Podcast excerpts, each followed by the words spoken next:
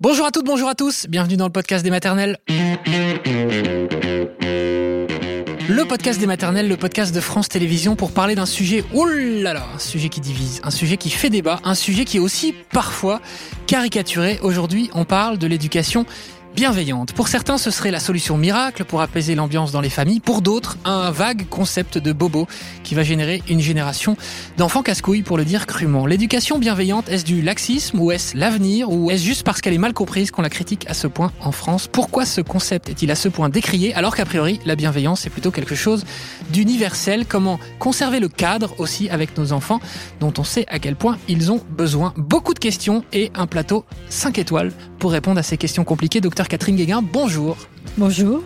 Euh, merci beaucoup d'être là. Vous êtes pédiatre, l'une des premières en France à vous être saisie du sujet des neurosciences affectives et sociales, à avoir vulgarisé les découvertes récentes sur ces sujets qui ont donné naissance à cette éducation bienveillante. Je résume l'idée, mais c'est exactement ça. Marion Querc, bonjour. Bonjour. Euh, bienvenue également, formée en sciences de l'enfance et de la culture à l'université de Stockholm. Vous vous êtes installée en Suède à l'âge de 19 ans? Oui pays que vous avez analysé de près et vous en publiez un livre qui s'appelle Une enfance en or, N-O-R-D. C'est chez Marabout, donc pays la Suède et le modèle suédois dont on parle tant que vous décryptez dans ce livre. Et enfin, docteur Michael Guetta, bonjour. Bonjour. Merci également d'être là. Vous êtes pédopsychiatre à l'hôpital de la Pitié-Salpêtrière à Paris. Merci à tous les trois d'être là. Tous les trois, je vous ai déjà reçu dans l'émission La Maison des Maternelles. Tous les trois, j'ai trouvé ça à chaque fois brillant et intéressant, etc. Donc je suis très content de pouvoir vous réunir pour parler de ce sujet. Marion, on commence peut-être avec vous. En France, quand on parle d'éducation bienveillante, ça fait débat, ça cristallise même les passions, voire euh, on voit de plus en plus de, polémiques sur ce sujet. Vous, vous le constatez ça? Oui, totalement. Euh, moi, j'aimerais réagir à quelque chose que vous avez dit. Vous avez dit que l'éducation bienveillante, ça vient des neurosciences affectives et sociales depuis une dizaine d'années. Euh, c'est quelque chose qu'on dit beaucoup en France. C'est pas tout à fait vrai. Hein. L'éducation bienveillante, elle date d'il y a presque 100 ans. 1920 à peu près, ça s'appelait l'éducation nouvelle à l'époque, et c'est une éducation qui en fait a voulu désapprendre l'obéissance absolue et automatique aux enfants et elle s'est énormément amplifiée après-guerre. Donc c'est un, c'est pas nouveau l'éducation bienveillante, c'est vraiment. C'est peut-être euh, nouveau qu'on en parle à ce point. En France. En France, d'accord. bon alors, j'ai dit beaucoup de bêtises, mais c'est pas grave. Depuis dix ans, en France, on en parle beaucoup. Euh, une fois qu'on a dit ça, que ça date de 1920 ou d'il y a dix ans, peu importe. Aujourd'hui, là, en 2023, c'est un sujet qui fait énormément de débats. En Suède, il n'y a pas du tout ces débats-là. Dans les pays du Nord, même, il n'y a pas du tout ces débats euh, aussi passionnés sur ce sujet. Non, en Suède, il n'y a pas de débat sur l'éducation euh, dite bienveillante, puisque l'éducation dite bienveillante, ça s'appelle juste l'éducation. Hmm. On n'a même pas le terme. Ah oui, c'est ça. Euh, je précise aussi que plusieurs personnalités ont déjà dénoncé les dérives de cette éducation bienveillante. Euh, vous-même, Catherine Guéguin, vous avez déjà débattu. On pense à Didier Pleu, par exemple. Je me dois évidemment de les citer. Aussi à Caroline Goldman, que j'ai d'ailleurs déjà reçu dans ce podcast. Volontairement, j'ai pas du tout voulu les inviter pour être face à vous, pour que ça reste plus apaisé. Je le précise. Catherine Guéguin, l'éducation bienveillante, c'est quoi? Alors, l'éducation bienveillante, comme l'a dit Marion, c'est une éducation qui d'abord respecte les enfants. Donc euh, là, en ce moment, on parle beaucoup du respect vis-à-vis des femmes, ce qui paraît tout à fait normal. Et, je me pose tout le temps, tout le temps la question, mais pourquoi on ne respecte pas les enfants? En ce moment, dans cette polémique, les détracteurs exprès entraînent la confusion entre cette éducation bienveillante et le laxisme, alors que ça n'a strictement rien à voir. Cette éducation, évidemment, elle pose un cadre, elle donne des repères. L'adulte doit savoir transmettre des valeurs, il doit savoir dire non, mais il le fait en comprenant l'enfant et sans humiliation verbale et physique. Vous voulez dire que c'est caricaturé quand on dit qu'il n'y a pas de cadre? Non, mais c'est faux. C'est faux. Eh, ça, c'est mm. très grave. Mm. C'est-à-dire qu'il falsifie cette éducation. Mm. C'est-à-dire que, bien entendu, que élever son enfant au semble noble d'une terme, c'est lui poser des repères et mettre un cadre, mais sans humiliation verbale, physique, sans mépris pour l'enfant. Donc, c'est extrêmement important de savoir ça. On considère l'enfant comme une personne à part entière, comme l'adulte, avec néanmoins toujours la verticalité où ça reste l'adulte qui va décider, ça reste l'adulte qui est le, phare dans la famille. L'adulte, normalement. Ah, là, j'ai dit une connerie. Hein. Je Marion, je sens que je vais dire beaucoup de bêtises pendant tout ce podcast. L'adulte vis-à-vis de l'enfant, normalement, il devrait être un modèle. Donc, c'est extrêmement difficile. Bien sûr. C'est-à-dire que, normalement, c'est d'abord comme ça que l'éducation se transmet à l'enfant. Donc si l'adulte crie, menace, punit, eh bien l'enfant, qu'est-ce qu'il apprend? Il apprend ça, il apprend à faire ça avec ses frères et sœurs, il apprend à faire ça aussi dans la cour de récréation. Donc normalement, si l'adulte est empathique avec son enfant, c'est-à-dire comprend ses émotions, comprend aussi ses pensées, eh bien, ça va faire au contraire pas du tout un enfant roi, ça va faire un, enfant qui est respectueux avec les autres et avec euh, aussi les adultes. Donc ça fait le contraire de ce qu'on est en train de nous dire à l'heure actuelle. Donc euh, l'éducation bienveillante, c'est un adulte qui comprend complètement les émotions, les sentiments de son enfant et qui l'aide à grandir, qui le soutient, qui l'encourage. Et quand il a un comportement inadéquat, va dire non, je ne suis pas d'accord, mais il va le faire en comprenant ce qui se passe dans la tête et dans le corps et les émotions de l'enfant. À hauteur d'enfant. À hauteur d'enfant. Comme on dit. Docteur Michael Guetta, je rappelle, vous êtes pédopsychiatre à l'hôpital, donc à la Pitié-Salpêtrière, donc des familles, des enfants, vous vous envoyez du matin au soir. Est-ce que ce concept d'éducation bienveillante, vous en parlez avec les parents, ou là c'est surtout un, débat idéologique contre des gens qui s'intéressent à ces sujets, mais que les parents que vous voyez en consulte, finalement, ne mettent pas ces mots-là d'éducation bienveillante? Alors, figurez-vous que moi j'ai découvert ce débat euh, récemment dans la presse. C'est-à-dire que on n'en parle pas directement. En revanche, ce qui est sûr, c'est qu'avec les parents et avec les familles que je reçois, je me rends compte qu'il y a certaines valeurs euh, qui parfois peuvent être dans deux extrêmes différents, soit dans une forme de rigidité trop intense qui peut aller jusqu'à la violence. Et donc là, on est dans les sujets de protection de l'enfance auxquels on est confronté très fréquemment à l'hôpital, soit parfois dans une attitude extrême inverse, avec un laxisme trop important, mais effectivement, je, je, je, trouve que ces débats, finalement, pour moi, ça ressemble plutôt à des débats idéologiques. Après, si on, on, on parle de, de, choses concrètes, on va sûrement pouvoir euh, euh faire des propositions et trouver des réponses. Euh, en tout cas, si, si je peux me permettre, je trouve pas que vous avez dit une bêtise, en tout cas pour ma part, sur le fait que un adulte doit être le phare. Donc là, on parle plutôt de modèle, et c'est ce que vous avez dit, c'est effectivement un enjeu, et c'est difficile d'être un phare et d'être un modèle. En revanche, vous avez dit aussi qu'un adulte doit décider pour un enfant. Et moi, je pense que ça dépend de l'âge. Effectivement, on ne va pas du tout se comporter de la même manière quand on a 3 ans ou quand on est en face d'un ado de 15 ans. Mais je pense qu'en tout cas, pour les plus jeunes, il faut que le parent décide, ce qui n'empêche pas du tout tout ce que vous avez dit. De se mettre à hauteur d'enfant, d'écouter ses émotions, etc. De le comprendre et euh, de, lui parler et d'être bienveillant, euh, mm. comme vous dites, effectivement. Euh, certains parents peuvent être perdus avec toutes ces injonctions il n'y a, pas que des mauvaises injonctions, mais il y a quand même l'injonction à être un bon parent, à l'écoute, etc. Je me l'applique complètement à moi, ce que je dis là. Et du coup, par moment, on va peut-être avoir peur de mettre un cadre, d'être trop dur. Vous envoyez des parents perdus comme ça? Oui, absolument. Et j'en vois même des parents qui confondent la nécessité que vous avez décrit de donner des explications aux enfants, de se mettre à la hauteur pour les comprendre, avec le fait de donner certaines limites. Certains parents se disent, moi je vais remplacer les limites et une forme de rigueur par l'explication. Et on se retrouve même euh, face à des situations qui sont incroyables, avec des parents qui vont expliquer à un enfant de 2-3 ans euh, des choses qui sont des sujets d'adultes, ils vont pas du tout se mettre à leur hauteur, et finalement, il manque parfois le simple fait de dire non, ça c'est interdit, tu ne peux pas faire ça. Vous voyez? Ce qui n'empêche pas, encore une fois, d'être bienveillant et d'être euh, très sympathique vis à -vis de son enfant. Mais je pense que ce cadre, en tout cas, est rassurant pour un enfant.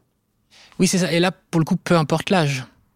On le dit, on dit notamment qu'à l'adolescence, les enfants ont besoin d'être cadrés, enfin d'avoir un cadre, mais c'est le cas dès le plus jeune âge. Un cadre au sens large, bien sûr. Alors après, ce cadre, euh, il faut qu'il évolue. Et parfois, je vois certains parents, moi, qui n'arrivent pas à faire évoluer ce cadre et qui, essayent de se comporter avec des adolescents de 14-15 ans comme ils faisaient avec leur enfant.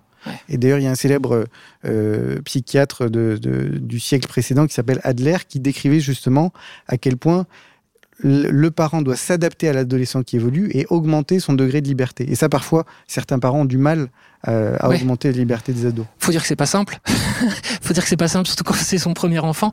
Euh, Catherine Guéguin, c'est c'est très intéressant ce qui est dit là. Je pense que vous êtes d'accord sur le, le fond. Totalement. Mais en revanche, il y a plein de parents pour qui c'est compliqué de mettre tout ça en place, voire qu'ils vont aller trop loin, qu'ils vont avoir peur d'être des mauvais parents si ils mettent un cadre, s'ils osent dire non. Oui, et actuellement, je pense qu'il y a beaucoup, beaucoup de, parents qui sont totalement perdus. Et moi, je milite vraiment pour qu'il y ait un accompagnement des parents. Pourquoi? Parce que cette façon d'être avec euh, les enfants, eh bien, c'est quand même pour la plupart des parents une révolution éducative, puisque la plupart ont été élevés avec des humiliations verbales et physiques. Et je n'en veux pas du tout, du tout aux parents quand ils humilient verbalement et physiquement leur enfant, parce que ils ont été élevés comme ça et ils croient bien faire. Ils pensent que c'est comme ça que l'enfant va bien se comporter, bien travailler à l'école. Donc, élever son enfant sans humiliation verbale et physique, eh bien, ça s'accompagne, ça s'apprend. Et à mon avis, il faut absolument, absolument soutenir, accompagner les parents. Et j'ai beaucoup, beaucoup de, compassion pour les parents à l'heure actuelle parce que oui, c'est extrêmement compliqué. Euh, Michael Guetta, euh, pour être pédopsychiatre, on en parlait juste avant, c'est 10 années d'études, voire maintenant 11 années d'études. Et dans ces 10 années d'études, est-ce qu'il y a un grand jour où on dit, bon, aujourd'hui, les élèves, on va parler de l'éducation bienveillante? Non. Non, pas du tout. comme ça. Déjà, les six premières années sont des études de, médecine générale. Euh, et puis après, l'aspect psychiatrique et pédopsychiatrique, on l'apprend surtout sur le terrain. Il y a quelques cours à la fac, mais qui sont anecdotiques. Et donc finalement, euh, il y a une nécessité très importante de pouvoir lire, se documenter, euh, de faire des formations en termes de thérapie, parce que il y a quelques années, tous les psychiatres étaient psychanalystes, ce qui n'est plus le cas aujourd'hui. Et donc parfois, certains étudiants en médecine ne se forment pas du tout aux psychothérapies, ce qui à mon avis nécessaire. Marion Querc, vous, vous, me disiez aussi euh, tout à l'heure, ça doit être très dur d'être un jeune parent aujourd'hui avec tout ce que l'on peut entendre, tous ces débats. C'est de l'idéologie, mais, mais, mais quand même, il y a quand même plein de parents qui s'y intéressent, qui veulent piocher les meilleurs conseils, les meilleures infos, mais il y a un peu de tout qui se dit sur ces sujets-là. Moi, je suis content parce que pour l'instant, j'ai l'impression qu'on dit, on va dans le même sens, tous les trois, même si j'ai dit deux, trois bêtises. Patience, patience. non, mais je pense, je pense qu'il y a une confusion, en fait, mais c'est pas vous, c'est en France. Euh, parce que tout à l'heure, vous parliez donc de la hauteur d'enfant, dont je parle beaucoup dans mon livre, et vous avez parlé d'une verticalité entre le parent et l'enfant. Et là, il y a un problème. Si on est dans une verticalité, on n'est plus à hauteur d'enfant. C'est le problème, en fait, de, je pense, euh, euh, la, confusion actuelle en France, où on, on parle de l'éducation euh, beaucoup en ce moment dans la presse, comme quelque chose de vertical, comme quelque chose de rapport de force, d'agressivité, de faire plier l'enfant, de le soumettre. pour vous, c'est un rapport de force vertical? Oui, une verticalité, c'est forcément que le parent est en haut et l'enfant est en bas. Or, si par exemple le parent dit maintenant il est l'heure d'aller au lit et que l'enfant dit non et dit si c'est l'heure d'aller au lit parce que tu as besoin de dormir maintenant, c'est vertical, c'est lui qui décide. Pour autant, est-ce que c'est pas forcément vertical On peut être doux, enfin. Mais là, tel que je l'ai dit là, c'est assez doux. Oui, c'est doux, tout à fait, mais être doux, ça veut pas dire être mou. Donc on peut tout à fait être dans un, dans un rapport sécurisant, dans quelque chose où finalement le, parent va effectivement être le phare dont vous parliez, euh, mais c'est pas de la verticalité. C'est très important ce qui s'est passé en Suède, ce que je dis dans le livre. Moi, je l'appelle la déverticalisation des relations entre les adultes et les enfants. Euh, donc, sans cette déverticalisation des relations, on ne quitte pas la culture de la punition. Or, la culture de la punition, c'est tout le problème. Mhm. C'est euh, sans parler peut-être de la punition. Dans votre livre, j'aurais dû me le noter parce qu'il y a un passage où vous expliquez. Alors, c'est pas en disant verticalité, mais il y a quand même plein de moments où on doit se référer à l'adulte. Oui, parce que l'adulte, il a effectivement plus d'expérience, parce qu'il est responsable de l'enfant, mais plutôt que de parler de cette autorité parentale finalement qu'on travestit sous une ambiance verticale en France, voyons ça comme une responsabilité parentale. Les enfants, on leur doit. C'est ça la différence. C'est-à-dire qu'on me demande souvent, les parents suédois, finalement, est-ce qu'ils sont euh, dans une horizontalité totale avec leurs enfants? Oui mais ça veut pas dire ça veut pas dire qu'il n'y a pas de cadre. Et je pense qu'il est là ça veut pas dire qu'ils se font bouffer pour le dire euh, clairement. Mais non pas du tout absolument pas. Moi je trouve pour avoir côtoyé énormément d'enfants suédois et énormément d'enfants français je trouve les enfants suédois beaucoup plus doux beaucoup plus apaisés beaucoup moins dans le rapport de force justement. Parce qu'ils sont pas habitués à ce rapport de force. Donc ils le cherchent pas ils le cherchent pas en règle générale, le rapport de force. Alors qu'en France, on est souvent face à des enfants qui ne connaissent que la punition, que les menaces, que la voix qui se lève. Et forcément, quand on veut être dans le dialogue, quand on veut, bah, l'enfant, en fait, il n'a pas le repère de cette relation-là. Et donc, qu'est-ce qu'on dit? Ça ne marche pas. Mais c'est pas la faute des enfants, ça, c'est la faute de notre culture de la punition. Mmh. Michael Guetta, je veux que ça vous ait réagir?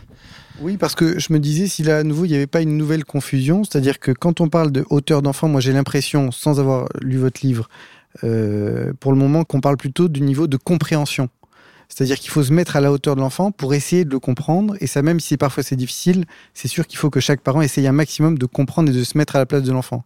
Et moi, quand j'entendais verticalité, je pensais plutôt à la verticalité de la décision, en tout cas là aussi pour des enfants plus jeunes. C'est-à-dire qu'effectivement, je, je trouve que, moi en tout cas, ce que je vois en consultation, ce sont des parents qui négocient, qui doivent négocier pour chacun des événements du quotidien. Donc, euh, viens t'asseoir parce que c'est le moment du dîner. Ah non, pourquoi? Il faut, que, il faut que je négocie pour ci et ça. Et moi, je pense qu'une certaine forme de verticalité, en tout cas décisionnelle, quand on est en tout cas jeune est rassurante pour un enfant.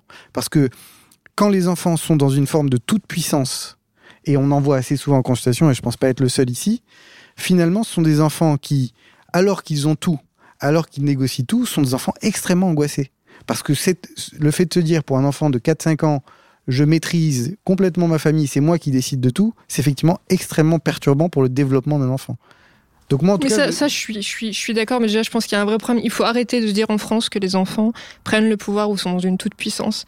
Les enfants ne peuvent pas prendre le pouvoir, ils prendront que l'impuissance. Ça, je reprends la phrase d'une célèbre, d'une célèbre psy en Suède, justement les enfants ne peuvent pas prendre le pouvoir. C'est pas possible au niveau systémique. Ils n'ont pas le pouvoir ni biologiquement ni structurellement. Et je pense qu'on prend le problème à l'envers en France quand on voit justement les enfants comme des êtres potentiellement euh, euh, des dangereux ou voilà, des, voilà des, tyrans. Voilà, c'est dit plus crûment que ce que j'aurais dit, mais c'est ça. L'avantage du podcast, c'est qu'on peut. mais c'est le problème en fait, c'est qu'on on, est face en fait à un débat où on a l'impression que c'est les enfants le problème. Les enfants sont les êtres humains qui ont le moins de pouvoir dans la société. Les enfants sont les êtres humains qui sont le plus violentés dans notre société. Les enfants sont les êtres humains qui sont le plus tués de mm. violence en France. Il faut, en fait, il faut dire les choses. Les enfants sont systémiquement. Mais je ne crois pas que Michael Guetta parlait d'enfants. Non, bien sûr. La faute des enfants. Mais, ça, j'entends bien. Mais c'est vrai qu'il y a des familles où c'est pas la faute des enfants. Mais j'entends bien. Mais, où les enfants font. Pour moi, ça déplace le problème. Hmm. Parlons des droits de l'enfant. Les droits de l'enfant, c'est quoi? C'est la Convention des enfants euh, de, de 89, qui a été ratifiée en 90 en France. Il y a l'article 3, l'intérêt supérieur de l'enfant où effectivement l'adulte doit toujours prendre les décisions dans l'intérêt de l'enfant, mais il y a aussi l'article 12 qui dit que l'enfant est un sujet de participation dès la naissance. C'est-à-dire que dès la naissance, un parent doit être dans le dialogue avec son enfant, dans l'interaction. Attention, je doute pas un instant que c'est ce que vous pensez aussi, hein, mais je pense qu'il y a une confusion en France où justement cette verticalité, vous la trouvez nulle part dans la Convention des enfants. Dans la Convention des enfants, il est dit que l'adulte et l'enfant doivent coopérer, doivent être ensemble pour le bien de l'enfant évidemment, mais l'enfant, il est autant sujet de participation qu'objet de protection. Et ça, en fait, c'est très important. Sans, ça, sans l'enfant compétent, comme on l'appelle dans la recherche, on squeeze finalement l'idée que l'enfant est un être euh, qui a le droit de participer, qui a le droit d'impacter sa vie, qui a le droit de donner son avis, qui a le droit de s'opposer aussi. Et on en fait finalement un objet de l'éducation. Et là, on glisse dans la violence pour moi. Euh, Michael Guetta est-ce que je peux poser une question Ah oui, bien sûr, bien sûr.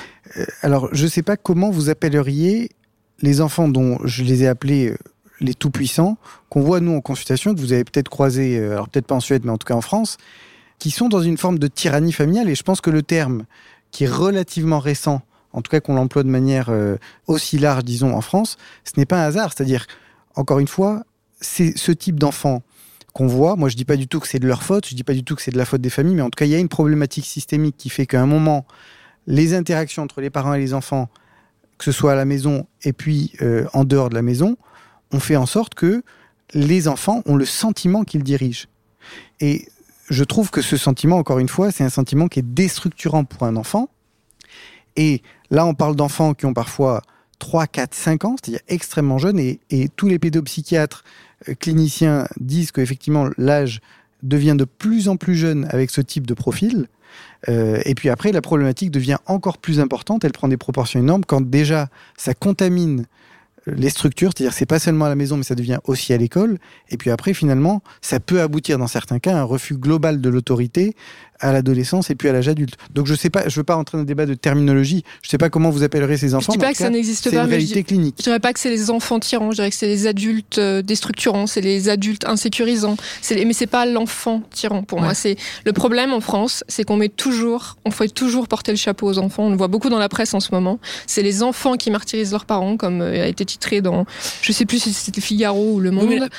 mais, là, là, mm. bon, là, c'est pas l'idée de ce podcast. Non, c'est pas l'idée. qu'on essaie d'avancer. Mais c'est important. Oui, oui, non, bien sûr, c'est important, mais je pense que tous les trois, vous avez à cœur la même, le même objectif, c'est de faire en sorte que ce soit le plus apaisé euh, possible dans les, dans les familles. J'aimerais qu'on revienne sur quelque chose que vous avez dit tout à l'heure, euh, docteur Guéguin, c'est quand on a soi-même été victime de violence, j'englobe tout ce qui va avec le mot violence, avec les différentes échelles, etc. C'est très compliqué de pas élever ses enfants en reproduisant ça. Néanmoins, c'est quand même possible d'y arriver, parce qu'il n'y a pas une fatalité à reproduire euh, la, la, malveillance qu'on aurait pu subir. Oui c'est tout à fait possible. Hein, c'est ce qu'on appelle la, résilience. Hein. Et j'ai vu énormément de parents qui me disaient ben, Moi, j'ai été élevé comme ça et je ne veux surtout pas élever mes enfants comme ça. Mais ces parents-là, souvent, justement, ils ont une période où, justement, quand l'enfant commence à s'affirmer, vers un an, 18 mois, où ils ont besoin d'être accompagnés, soutenus, justement. Parce que parfois, euh, ben, ils, sentent, ils, me le disent euh, régulièrement, ils commencent à s'énerver. Et ils se disent, ah ça y est, je vais reproduire ce que m'ont fait les parents. Et c'est là où ils ont besoin, besoin d'être accompagnés. Mais euh, j'ai vu énormément, énormément de, parents qui avaient été eux-mêmes très, très maltraités et qui ont fait des parents extraordinaires. Donc oui, bien sûr qu'on peut résoudre. Voire même quand j'imagine, on commence à se poser la question devant le pédiatre, c'est, on, est, on est sur la bonne voie. Ah, absolument, absolument. Mais par contre, je le dis, je pense que ces parents-là ont besoin quand même d'être accompagnés et soutenus parce qu'ils se posent énormément, énormément de questions. Hum. Michael Guetta. À l'inverse, on peut aussi voir des parents qui ont subi des violences durant leur enfance, durant leur adolescence, et qui, lorsqu'ils se retrouvent à être parents, eux, pour éviter justement de sombrer dans le schéma qu'ils ont vécu, prennent une position qui est complètement inverse. Et donc là, on peut trouver des parents qui n'osent rien euh, refuser à leur enfant de peur de ressembler à leurs parents. Et donc là, euh, c'est pas forcément mieux. Non, c'est pas du tout mieux du tout. Et dans ce cas-là, ils n'élèvent pas leur enfant. Moi, j'ai vu que une des choses les pires, c'est quand justement les parents n'éduquent pas leur enfant. Et, dans ce cas-là, ça fait les enfants dont vous venez de parler, ça fait des enfants qui prennent justement la place dans la famille. C'est-à-dire que les parents ne sont plus là. C'est-à-dire des parents désinvestis parce que peur d'être trop, euh, trop complètement, mais ils ne savent pas être parents du tout. Mm. Et je pense que, euh, comme l'a dit Marion, euh, je, pense que euh, c'est les parents qu'il faut accompagner. Ce n'est pour moi, sauf cas euh, rarissime, c'est jamais l'enfant qui est la cause. C'est les, les, parents qui vont mal, qui sont déstructurés et qui ensuite font que leur enfant va être comme ceci ou comme cela. Et quand vous parlez tout à l'heure de ces parents qui expliquent tout tout le temps, je pense que c'est extrêmement mauvais. Moi, je leur dis juste, quand l'enfant a un comportement inadéquat, faut dire très peu de mots. Il faut dire non, on ne dit pas ça, on ne fait pas ça. Par contre, je te fais confiance. En grandissant, tu vas apprendre à plus dire ça, à plus faire ça. Et il faut une fermeté bienveillante. Et la fermeté, il faut que l'adulte ait une colonne vertébrale. Mmh. Et ça, c'est très important. Et beaucoup de parents de, dont vous parlez, je pense, n'ont pas cette colonne vertébrale. Et dans ce cas-là, l'enfant, il fait n'importe quoi. Oui, c'est vrai. Attention, la colonne vertébrale, c'est vertical alors. Sauf si on, est allongé. Sauf si on est allongé. Donc là, oui, alors la fermeté bienveillante. C'est un, un, concept, euh, c'est toute la difficulté de ce sujet. Pour les jeunes parents, je me mets toujours à la place, moi, des jeunes parents qui n'ont pas forcément toujours réfléchi à toutes ces questions avant, qui n'ont pas forcément lu des livres avant, qui deviennent parents du jour au lendemain. On veut être bienveillant tout en étant ferme, etc. D'où la, on devrait, ça devrait s'apprendre tout ça. Oui. Mm. Moi, j'ai appris en tout cas de mon chef de service, qui est David Cohen, qui dirige le service de la salpêtrière, qui lui-même, je crois, l'a appris de son maître, que la fermeté structure. Mm. Et ça, c'est une notion qui n'est pas forcément évidente et qui ne relève pas forcément du bon sens. On peut se dire, plus on va accompagner l'enfant et plus on va être doux, pour ne pas dire mou, vous l'avez dit, on peut penser que ça va être bien pour l'enfant. Alors que parfois, ce manque de fermeté est déstructurant pour l'enfant. C'est depuis seulement 4 ans, me semble-t-il, que les châtiments corporels sont interdits euh, en France. Est-ce que vous avez encore, vous, des patients qui vous disent de temps en temps, je lui en colle une, ça fait pas de mal, etc. Ou, ou, ça, j'ai l'impression que ça a avancé assez vite, moi, ou, mais peut-être que je me trompe.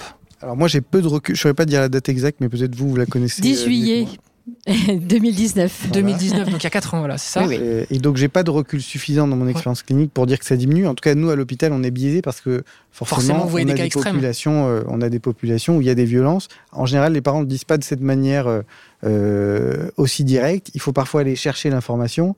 Effectivement, on, retrouve parfois des parents qui souffrent d'être de, violents, mais ils n'arrivent pas à faire autrement.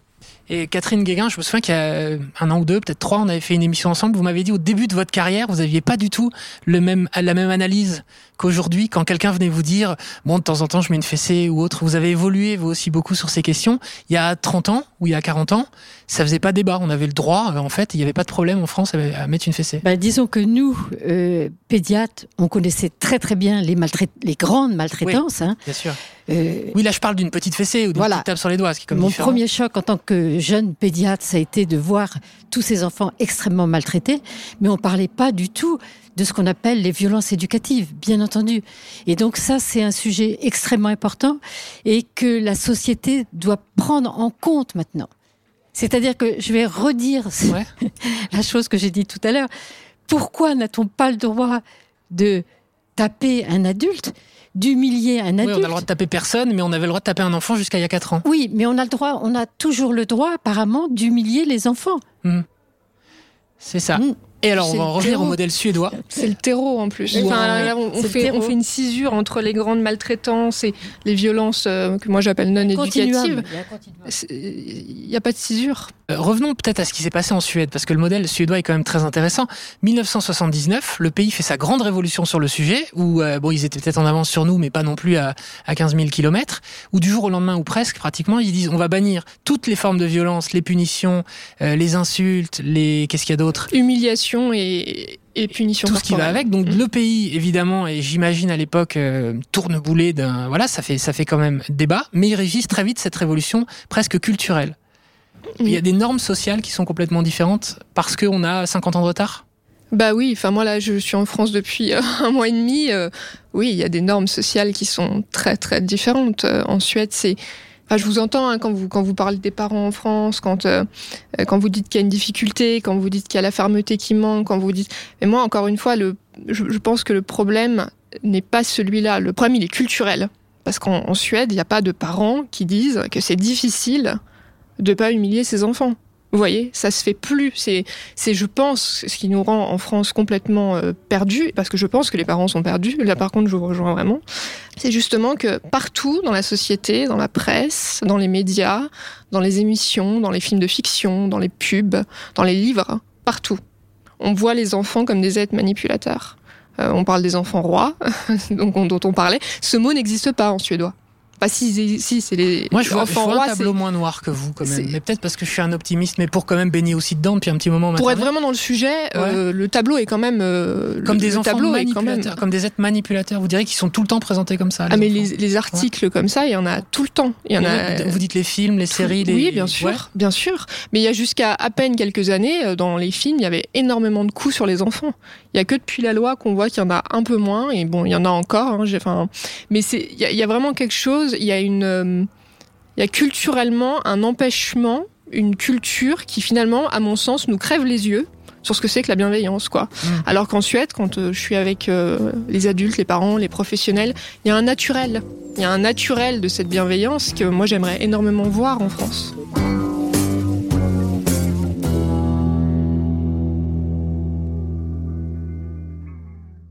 J'aimerais qu'on dise un mot de l'autorité. Est-ce que l'autorité, euh, comment dire, est-ce que c'est un gros mot, l'autorité? Qu'est-ce que c'est l'autorité en fait aujourd'hui, Catherine Guéguin? Pour, moi, l'autorité, euh, je vais redire ce que j'ai dit tout à l'heure. Je pense que l'adulte, il a à transmettre à ses enfants d'abord, c'est par sa façon d'être. Et, donc, euh, je reprends ce que j'ai dit, c'est-à-dire qu'il devrait être un modèle. Et pour moi, c'est ça. C'est-à-dire qu'il devrait être inspirant pour son enfant. Alors, je ça, c'est la quête d'une vie quand on est parent. C'est la, quête d'une vie.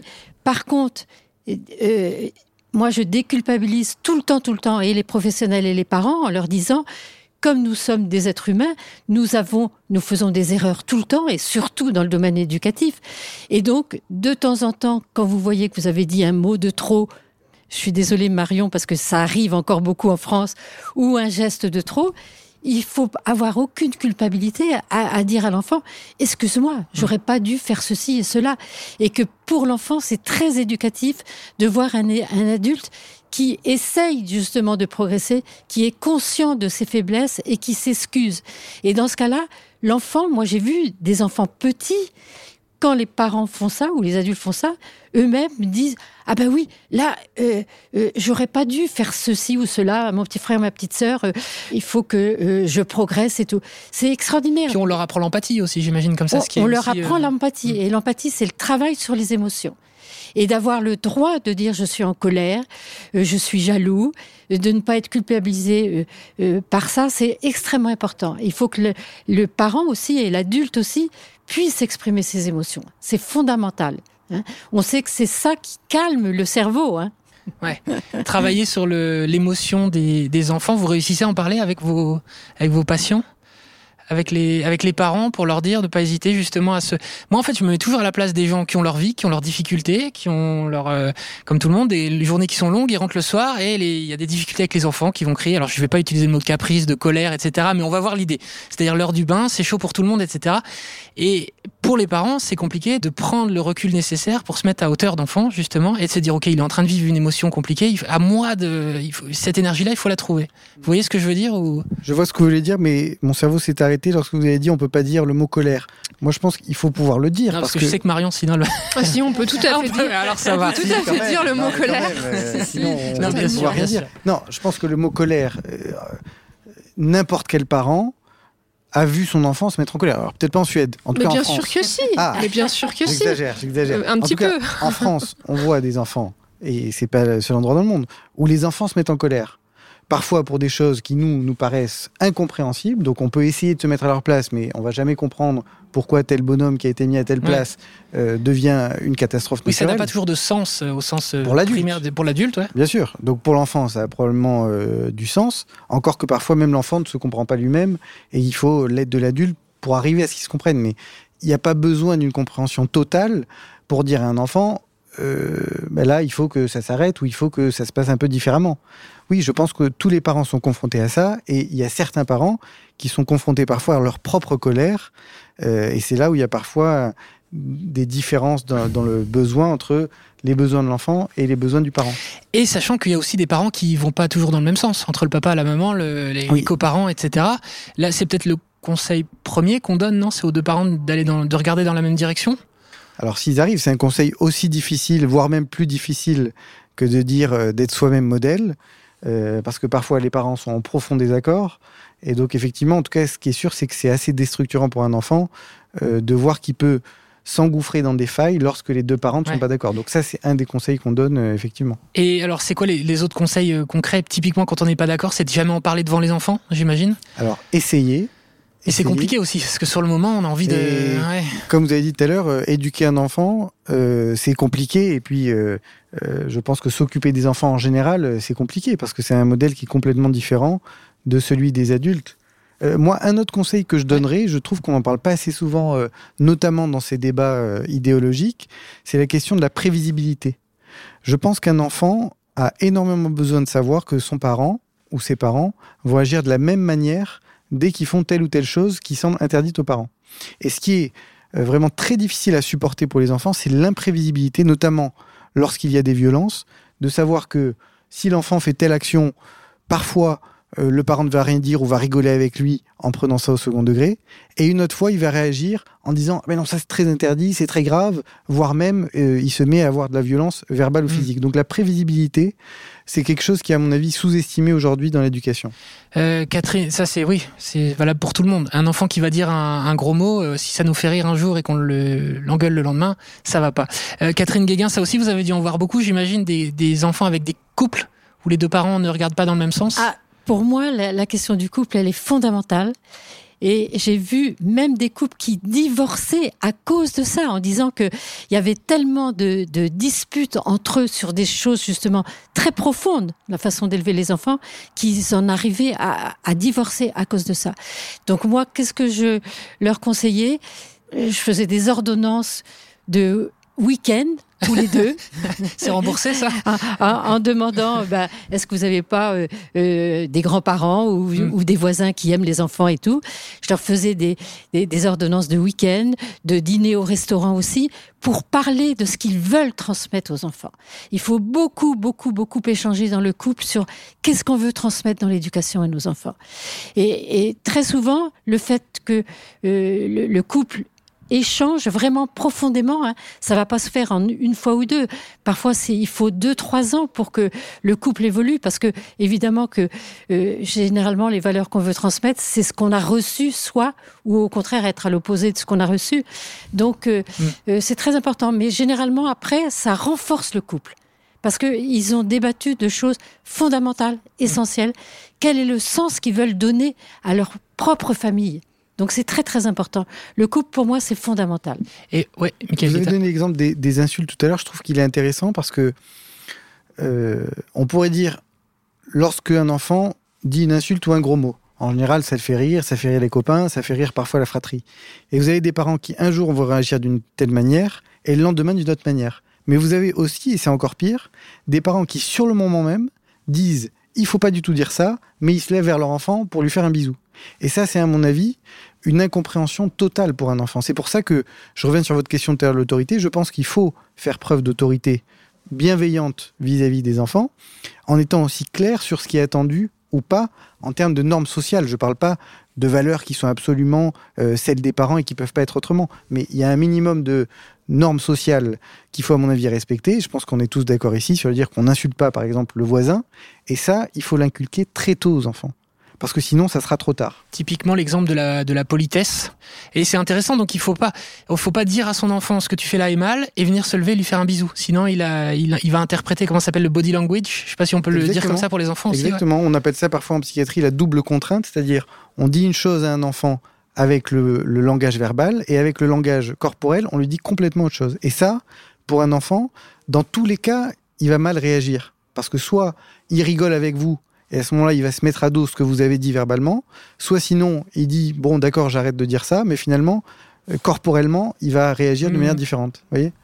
Moi, je voudrais juste rebondir parce que là, ce que vous dites, euh, les insultes, alors très souvent, moi, je voyais les parents venir me voir parce que justement, leur enfant euh, insultait, insultait frères et sœurs, insultait leurs camarades, mais eux, devant moi, ils insultaient leur enfant en me disant il est infernal, égoïste. Enfin, ils avaient et encore infernal, égoïste, ça va encore. Oui, oui, oui, mais ils le traitaient d'odieux, de bon, de tous les noms, voilà. et pire encore. Voilà et l'enfant faisait ce que les parents faisaient avec lui. Bah bien sûr. Même chose pour le téléphone portable, avec des parents qui viennent dire mon ado est complètement addict, et pendant que vous discutez avec un parent, l'autre est en train de.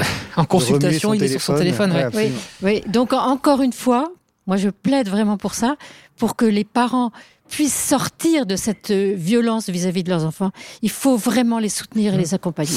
avec beaucoup d'empathie. Hein. Avec de l'empathie, ce qu'il y a eu beaucoup dans cet épisode du podcast. Je précise qu'on a parlé des familles où il y a deux parents encore ensemble. Je pense que ça méritera le même genre d'émission avec des familles où les parents sont séparés, voire où il y a qu'une seule maman ou qu'un seul papa, etc., etc. Merci infiniment à tous les trois d'avoir accepté de répondre à, ces questions. On aurait pu en parler pendant toute une nuit entière. Hein. Je crois que le débat n'est jamais clos.